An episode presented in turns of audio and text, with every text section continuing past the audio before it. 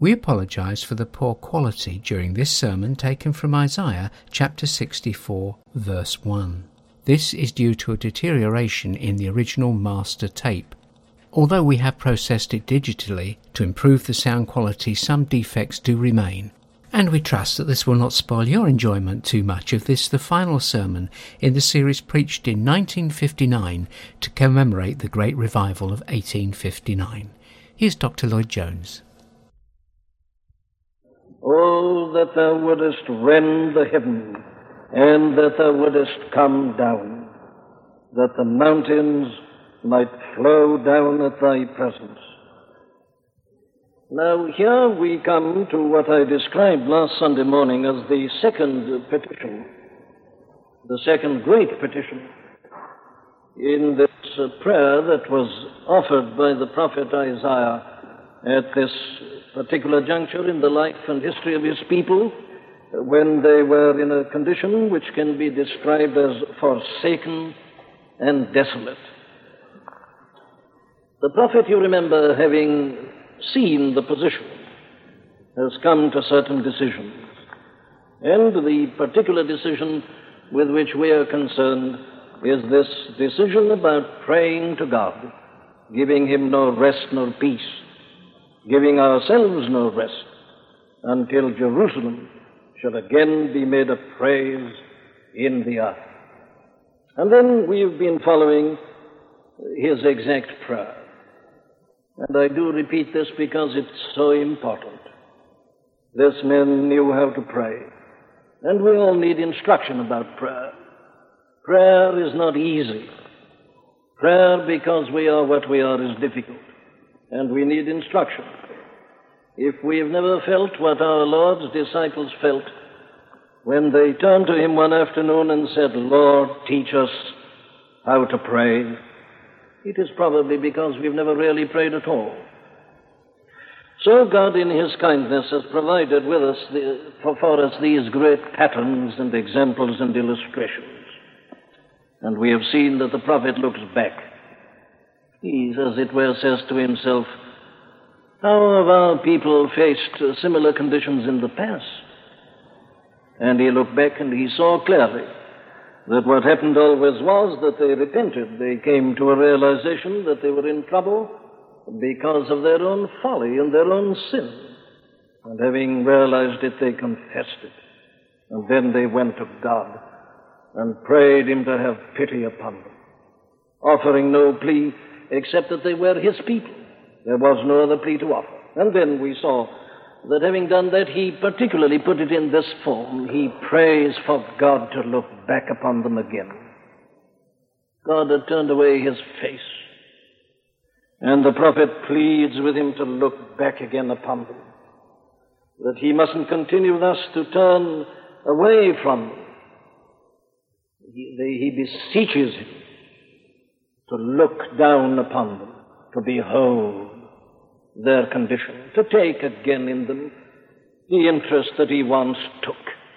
Like a child, I say, pleading with his parent uh, to avert his uh, anger and to smile upon him once more. Well, there was the first great petition a desire to see the face of God again, to know that he was well disposed toward us and to feel that he was taking a loving interest in them.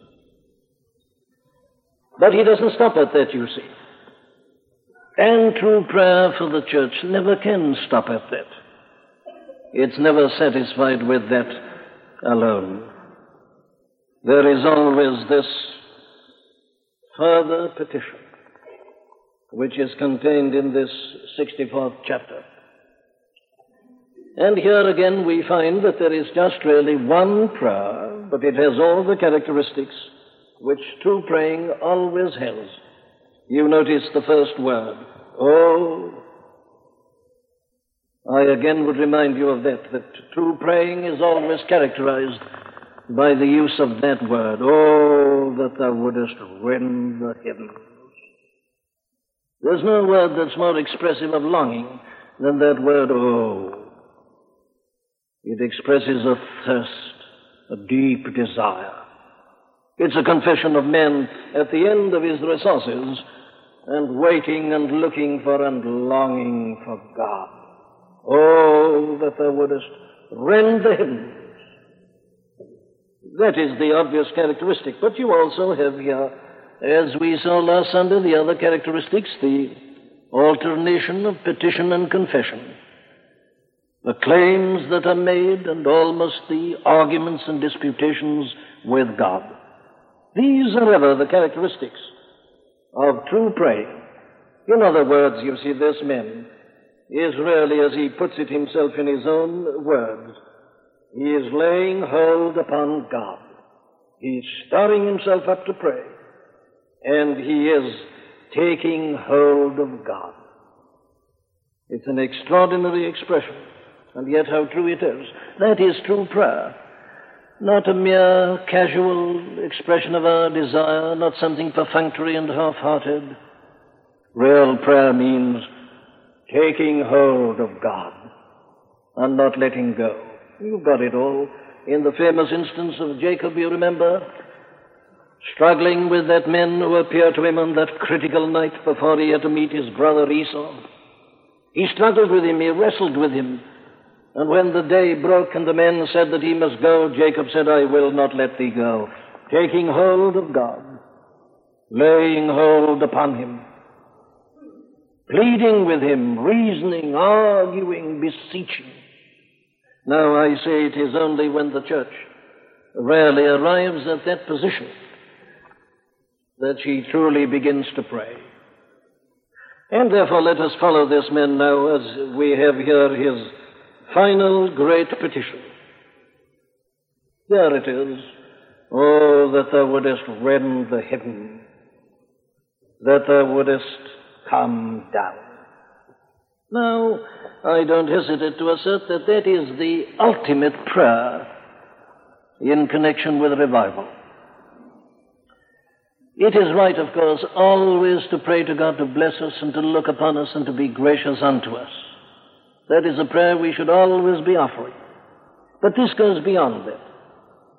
This goes further.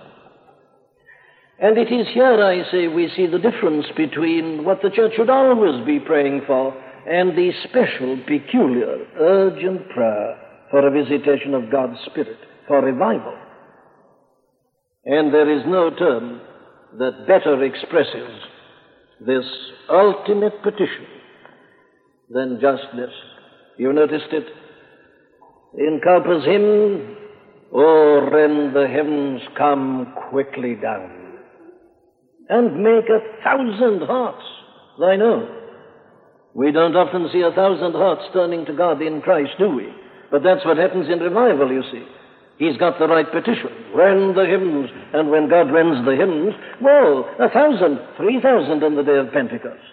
Make a thousand hearts thine own. This is a prayer for something unusual, something quite exceptional. And it is at the same time a reminder to us of what revival really is. And there's no better way of putting it than this. It is indeed God coming down. God, as it were, no longer merely granting us the blessings. I have to use such terms, and yet, in a sense, they're very foolish. God merely, I say, everything that God does is marvelous and wonderful and transcends our highest imagination. And yet you have these contrasts in the scripture. It isn't God doing what he normally does, it's God doing the unusual. God coming down. I've often quoted in this pulpit, I must quote it again, a statement found in the journals of George Whitefield of how on one occasion he was preaching at Cheltenham. And he says that suddenly, during his sermon, God, he says, the Lord came down amongst us. Now that's the thing I'm talking about. George Whitefield was a man who rarely preached without being aware of the unction and the power of the Holy Spirit. But there were variations even in his ministry. And there something quite exceptional happened. So exceptional that he makes a note of it. God came down. Oh, yes, they'd been enjoying the presence and the blessing of God before, but not like this. Something strange had happened. God was in the very midst. God came down. That is exactly what happens during a revival. What's it mean? Well, we can analyze it like this if you like. It is a consciousness of the presence of God, the Holy Spirit, literally in the midst of the people. Probably most of us who are here have never known that.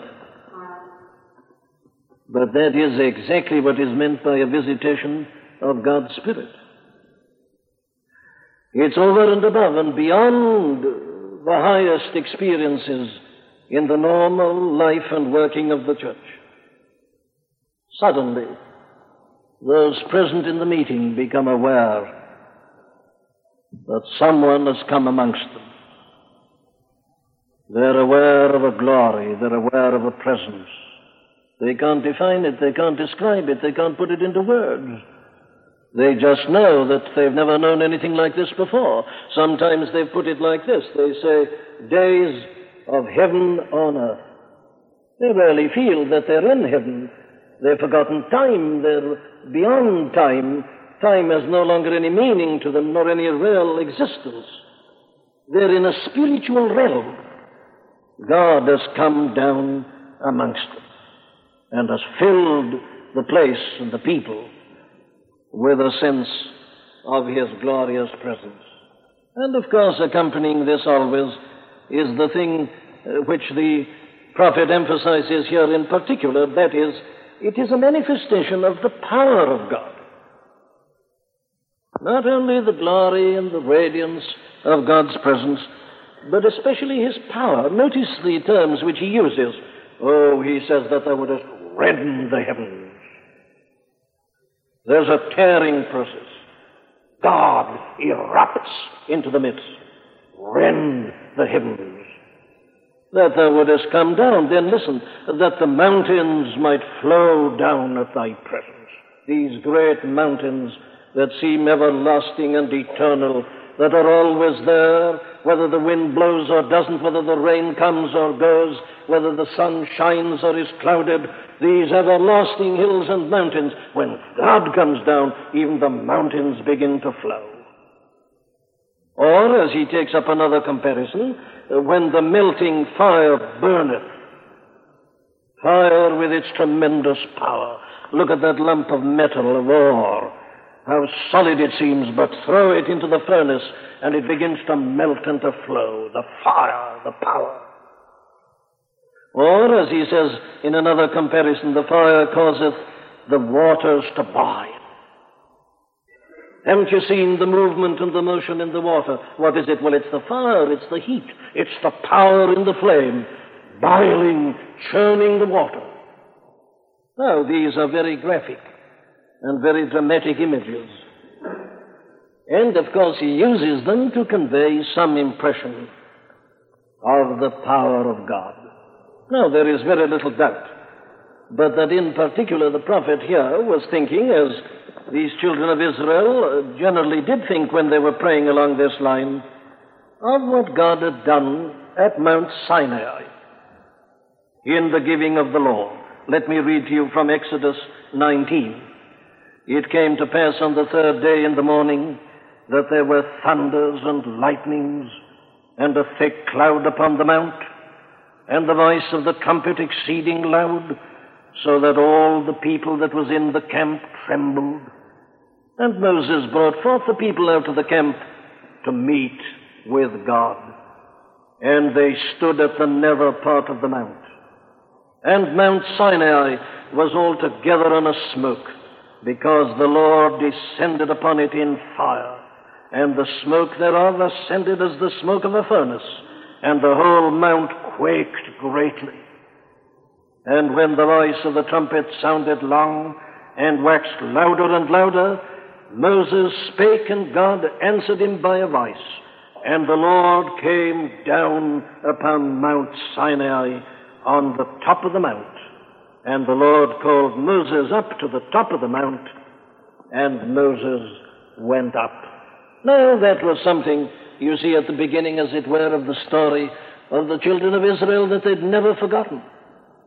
God gave them that manifestation of Himself and His glory and His power in order that as they went in their journeys, they should never be afraid.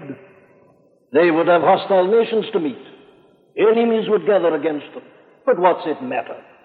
Here is a God who can shake mountains. The mountain began to quake, and the fire, and the burning, and the glory of God, and God came down. That's what he's praying for. He realizes that he's praying to a God who is still like that, and who could still do what he had done in ancient times. Now, this is the power, I say, that we likewise should realize and should pray for. And half our troubles in our praying is due to the fact that we fail to realize the greatness and the power of God. We are troubled about the enemies of the church. We see the arrogance and the power of the world. But you know, my friends, a day is coming when this will be true. But the day of the Lord will come as a thief in the night, in the which the, the heavens shall pass away with a great noise, and the elements shall melt with a fervent heat. The earth also and the works that are therein shall be burned up. That day is coming. Let there be no mistake about this. That is the power of God this solid universe, these everlasting hills, the elements, they're all going to melt, be dissolved, disrupted, rent. The heavens themselves shall pass away, heaven and earth shall pass away. Now I say that we must remind ourselves that the God to whom we pray is a God of great power. Oh, that thou wouldest rend the heavens that thou wouldest come down that the mountains might flow at thy presence. That is the power of God, I say, which we must never lose sight of. You remember how the Apostle Paul puts it in his way? There were troubles in the church at Corinth, and the Apostle writes like this. He says, The weapons of our warfare are not carnal, but mighty through God to the pulling down of strongholds, casting down imaginations and every high thing that exalteth itself against the knowledge of God, and bringing into captivity every thought to the obedience of Christ. Are we clear about this power of God? Are we clear about its illimitable character? Do we realize, modern Christians, that the weapons of our warfare are not carnal, but mighty through God to the pulling down of strongholds? Are you troubled still about all these philosophies and ideologies and all the politics and everything that is opposed to God, anti-God movements? Why all this talk about the enemy? Have we forgotten the power of God? Our God, I say, is a God who can rend the very heavens and cause the mountains to flow and boil the sea as if it were but water in a kettle. The everlasting God, the power of God. That is what he prays for. He prays that the glory and the power of God may be made manifest. Oh, he says that thou wouldest rend the heavens, that thou wouldest come down. Are we praying that prayer? Is that our innermost desire? Are we at all concerned about the present situation? Why should Isaiah pray like this, and why shouldn't we? Why should praying like this be confined to certain people now and again in the long history of the church? Why doesn't every Christian feel this? No, that's the question. So I put it in this form. Why should we pray like this? Let that be our second heading this morning. Well, the prophet answers the question. He always has a reason, and you and I must have the reasons, otherwise we'll never pray. Here's the first thing a zeal for God's name and for God's glory.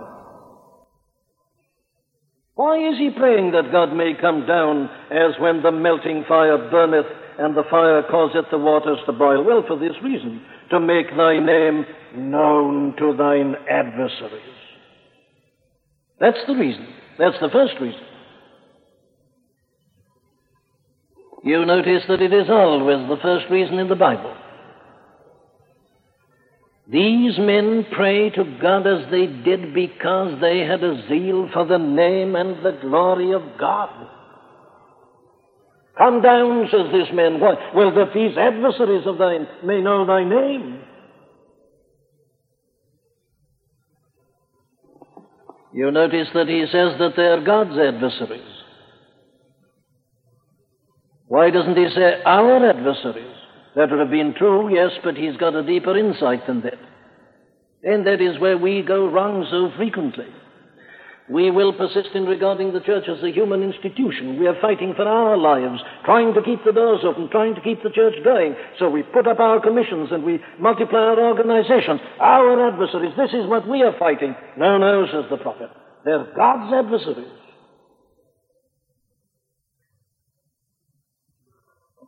And if you and I don't see behind the visible and the seen, we are the merest tyros in the spiritual realm. We talk about the manifestations of evil. The Bible is concerned about the ultimate cause of evil. You see, the fight is not merely a fight against the wireless and television and the motor car and all these things. No, no, that's not the fight at all. It isn't even against men. The Apostle Paul sees it clearly and he says, We wrestle not against flesh and blood. That's not the problem. It isn't merely men and what they do. We wrestle not against flesh and blood. Against what then? Oh, against principalities and powers, against the rulers of the darkness of this world, against spiritual wickedness in high places. These things that we see are the mere pawns, the dupes, the mere instruments and channels. It's the devil, it's hell, hating God, thine adversaries. So the first reason for praying that God should come down is that his name may be known and recognized amongst his adversaries. That's the trouble with the world. You know, it doesn't know God. And the world will never be interested in the Christian message until it has some knowledge of God. Oh, the church has been blind to this. She's been trying to attract people to herself for 50 years and more, putting on popular programs, dramas, music, this, that, and the other, trying to entice the people, especially the young people, but they don't come. Of course not. They never will until they know the name of the Lord, and then they'll come. The reason why men and women are outside the church is that they don't know God. They don't know His name. That thy name may be known to thine adversaries. And they'll never know it until they see a manifestation of it. So we pray, descend, come down, rend the heavens, that these adversaries may know thy name. Nothing will make them listen but that. We've tried everything else, haven't we? The church has never been so brilliant in her organizations as she is at the present time, and as she has been during the whole of this century. She's using every means that the world can use and give her. She uses them every one. But the statistics go on repeating their miserable tale. Another conference this week has again reported a serious decline in membership in her body. On it goes, one after another. What's the matter? These people don't know the name of the Lord. And there's only one thing to do to pray to Him, to rend the heavens, and to make it known. Yes, and not merely that they may know it, but further, that the nations may tremble at Thy presence. That knowing the name of the Lord, they may begin to fear Him and to desist from sin. This is a great theme in the Old Testament and in the New. Listen to the psalmist putting it in Psalm 99. The Lord reigneth. Let the people tremble. He sitteth between the cherubims. Let the earth be moved. The Lord reigneth. Let the people The living God, the everlasting God,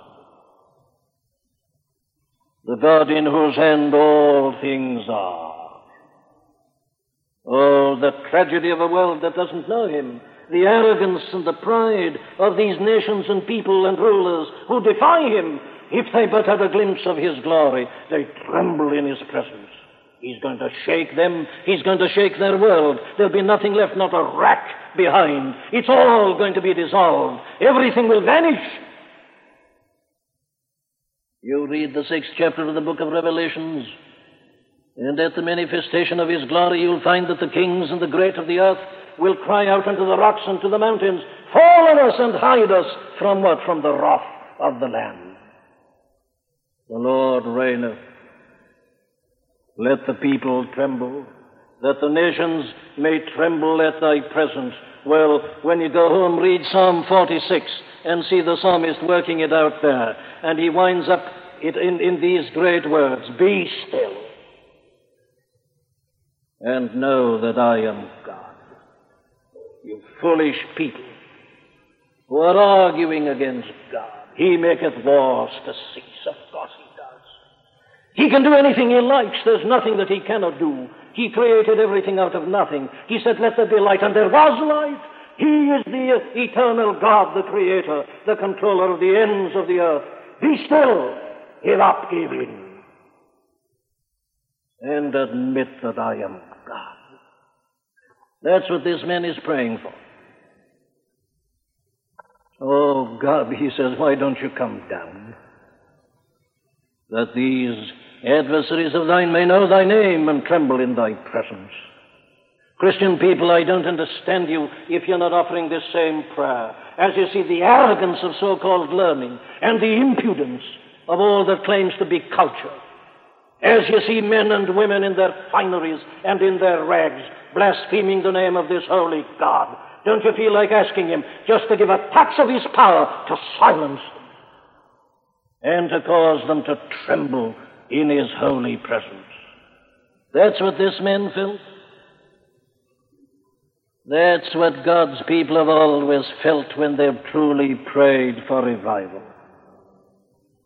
And then the last reason for it is the one he gives at the very end of the chapter, the state of Israel.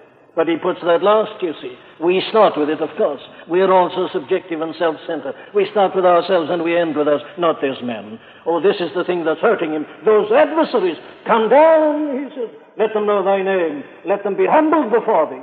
And then, finally, oh, be not wroth very sore, O Lord, neither remember iniquity forever. Behold, see, we beseech thee, we are thy people. Thy holy cities are a wilderness. Zion is a wilderness. Jerusalem a desolation. Our holy and our beautiful house where our fathers praised thee is burned up with fire, and all our pleasant things are laid waste. Wilt thou refrain thyself to these things? O Lord, wilt thou hold thy peace and afflict us very sore? Have mercy upon us, they say, in the state of thy church. Behold what we are and remember what we once were. Think of thine own heritage, thine own church, make her again glorious. There, my friends, are the reasons for praying like this. But come, let us come to a third heading encouragements to pray like this. I'm sorry I'm having to rush such a great matter. I wish I could be here for weeks to go on with this. But let me give you the headings. Work them out for yourselves. Encouragements to such prayer. Here's the first. What God has done in the past. Verse 3 When thou didst terrible things, which we looked not for, thou camest down. The mountains flow down at thy presence. As if he was saying, I'm not asking the impossible. I'm simply asking that you do what you've already done. Let me say it again. The greatest tonic to a drooping spirit is to read the history of the church. Read the history of the church, my friends. It didn't start, you know, when Moody first came to this country. It goes back through the running centuries. Go back, read the story of the church. Consider what God has done in ages past. There's nothing so stimulating to prayer as death. And you notice the interesting way in which he puts it. When thou didst terrible things which we looked not for. You know, says this man in his prayer, oh God, in the past you surprised your own people. You did things that they never imagined. He did it, of course, in Egypt. There they were in an impossible situation, slaves. In the hands of powerful Pharaoh and his hosts and his chariots, and they hadn't a sword, they had nothing. Taskmasters and their lashes upon the backs of the poor people. There they were. What hope was there for them? But out they came. God led them out. Thou didst strange things, terrible things, which we looked not for. Pharaoh didn't want to let them go, did he? No, but God soon made him do so. He sent plagues upon him. Plagues of lice, plagues of frogs, blood in the river, everything to humble him, and he brought him down, and the people went out. Red Sea, here they are, Pi-hahiroth, Baal Zephon, hosts of Pharaoh, Red Sea, impossible, not at all, divides the sea. This is the God whom we are worshipping and to whom we are praying, with things which we look not for. And again in the desert, there they are, it's a howling, barren wilderness, and there's nothing to eat. And suddenly God begins to send them bread from heaven. No water, dying of starvation, thirst. Moses strikes the rock. Out comes the gushing water, things that we looked not for. That's our God, my friends. Jordan at last. How can they enter into the land of promise? Jordan in flood. What's Jordan to our God? He divides it. The conquest of the land and the many deliverances that he gave them. When thou didst terrible things which we looked not for. That's the encouragement to pray. And you and I have even greater encouragements than those which this prophet Isaiah had. Things which we look not for. The greatest thing has happened. When the fullness of the times was come, God sent forth his Son, made of a woman, made under the law. Shall God indeed verily dwell with men? He has. God rent the heavens and sent forth his Son. He didn't do it like that metaphorically, but he did it like that in the sense that the Son came out of the courts of glory and entered the Virgin's womb. Things that we thought not of, things that we'd never looked for. You've done them. God has done that. Oh, yes, but you say, Jesus of Nazareth was defeated by his enemies. He was taken and condemned and killed. He died. They buried him in a grave. There's the end. No, no. He burst asunder, the same word, the bands of death, and he rose triumphant o'er the grave. The resurrection is behind us. It's the God of the resurrection. Death is conquered. The grave has lost its power. Oh, death, where is thy sting? Oh, grave, where is thy victory? Oh, but you say that doesn't help us very much. Because he's gone back to heaven and he's just left these twelve ordinary, ignorant men, these disciples, these apostles so called. What's the use of leaving twelve men in a hostile world with Judaism against them and the pagans against them and everybody against them, hell against them? What a mad thing to do to leave twelve men. But you know what happened, don't you? These twelve men and some companions of theirs were meeting together in an upper room, and suddenly there was a sound from heaven as of a mighty rushing wind. What's happened? Oh, God has rent the heavens and has come down. It is the descent of the Holy Ghost. the sound of a mighty rushing wind filling the house. God rending the heavens. That's behind us. Let's remind God of it. He's the same God. He sent the Spirit. He has sent Him since. Go back and read the story of the Protestant Reformation. Read of the mighty revival of 200 years ago, affecting London and the provinces and other countries.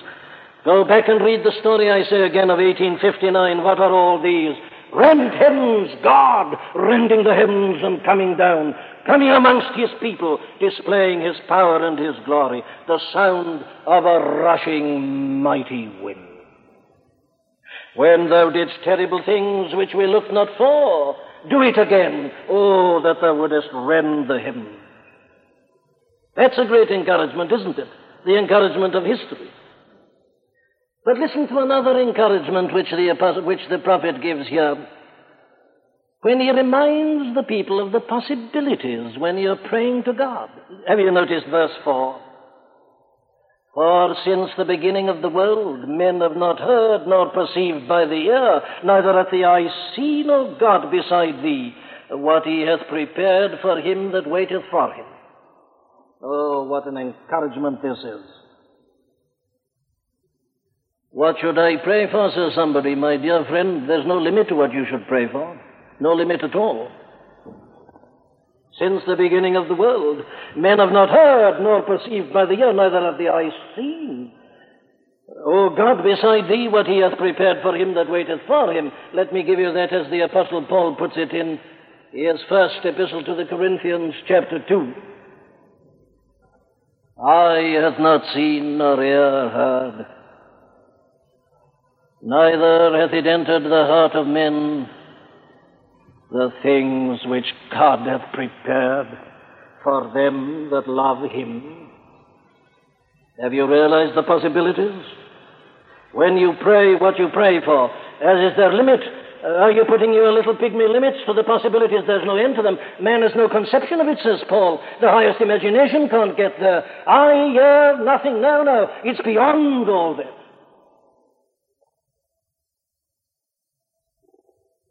You notice how he put it also in writing there to the Ephesians in that third chapter.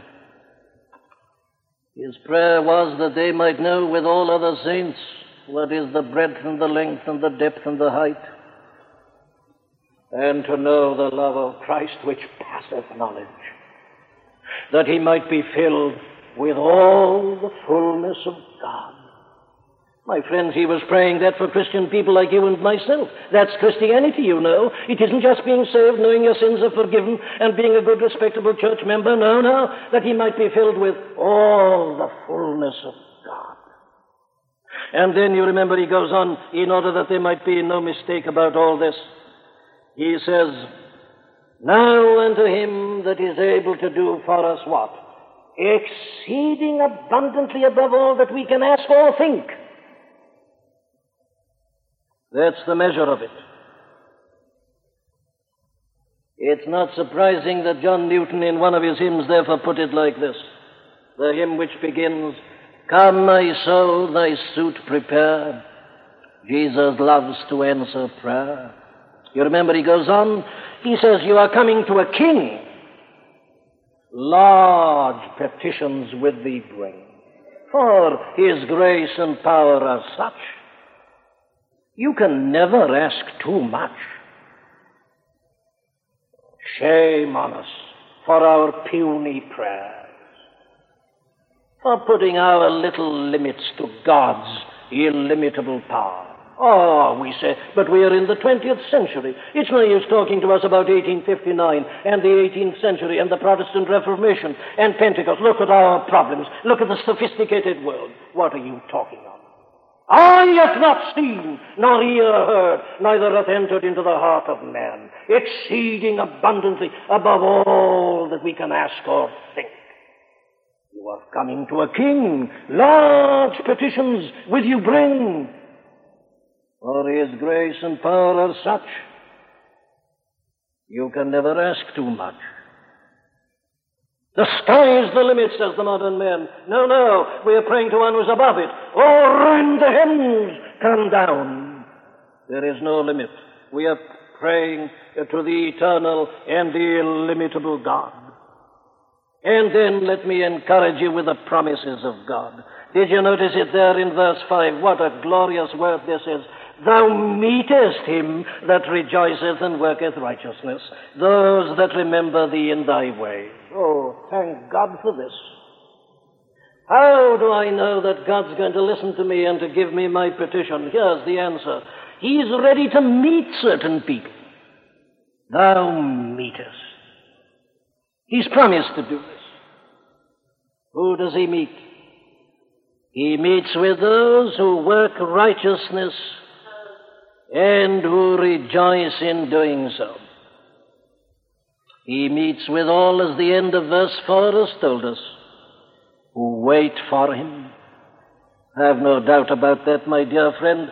Listen to James as he says, Draw nigh to God, and he will draw nigh unto you. It's a fact, it's certain. Draw nigh unto God, and God will draw nigh unto you. He meeteth these people. If, if with all your heart ye truly seek me, ye shall surely find me. Have you sought him? Have you found him? He's promised it. If with all your heart you truly seek me, you shall surely find me. Draw near unto God, and he will draw near unto you. Thou meetest. Of course he does. Blessed be his name. And lastly, the gracious character of God. Have you been puzzled by this strange expression in verse 5? Behold, thou art wroth, for we have sinned. In those is continuance, and we shall be saved.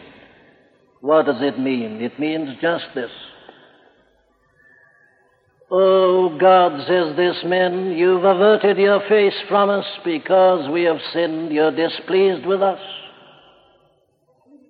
Thine anger and thy wrath are against us because of our sinfulness. I know it, says the man. And then he says this daring thing.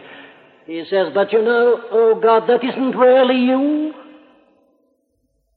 You don't always stay like that. In those is continuance. What's that? Oh, it's God's promise to meet with him that rejoiceth and worketh righteousness. In those is continuance. God's wrath is as it were temporary. His mercy endureth forever. In those is continuance, and we shall be saved. Thank God, says this man, I know that your mercy and your love and your compassion are deeper than your wrath, and therefore I hold on to it. In those is continuance. Listen to the psalmist saying the same thing. His anger endureth but for a moment. In his favor is life. Weeping may endure for a night, but joy cometh in the morning. Thank God, it isn't perpetual night. Weeping may endure for a night, but joy cometh in the morning. The God of the morning, the God of love, the God of compassion. He will not always chide, says the psalmist in 103. He will not always chide, neither will he keep his anger forever. But in these is continuance, mercy, love, compassion, and pity. Hold on to it. In those is continuance. And we shall be saved. But thy compassions, Lord, to endless years endure, and children's children find the promise ever sure. Oh, what blessed encouragements to pray. The character of God, not only His might and His power and His glory, but His compassion, His loving kindness, His tender mercy. Yes, grace to the vilest of sinners, grace abounding to the vilest of sinners, while we were yet dead in sins, while we were enemies, we were reconciled to God by the death of His Son. God commended His love toward us in that while we were yet sinners, Christ died for us. His anger endureth but for a moment, in His favor is life. Weeping may endure for a night, but joy cometh in the morning. God's displeasure is upon the church because of her sin because of her apostasy and rebellion. But if she truly repents and really seeks him, he will yet meet with her. If with all your heart you truly seek me, you shall surely find me. Well, seek him. Stir yourself up to call upon his name. Take hold upon him. Plead with him as your father, as your maker, as your potter, as your guide, as your God. Plead his own promises and cry unto him and say, Oh, that thou wouldest rend the heavens, that thou wouldest come down. Oh, rend the heavens, come quickly down and make a thousand hearts thine own. We do hope that you've been helped by the preaching of Dr. Martyn Lloyd-Jones. All of the sermons contained within the MLJ Trust audio library are now available for free download. You may share the sermons or broadcast them. However, because of international copyright, please be advised that we are asking first that these sermons never be offered for sale by a third party. And second, that these sermons will not be edited in any way for length or to use as audio clips. You can find our contact information on our website at mljtrust.org. That's mljtrust.org.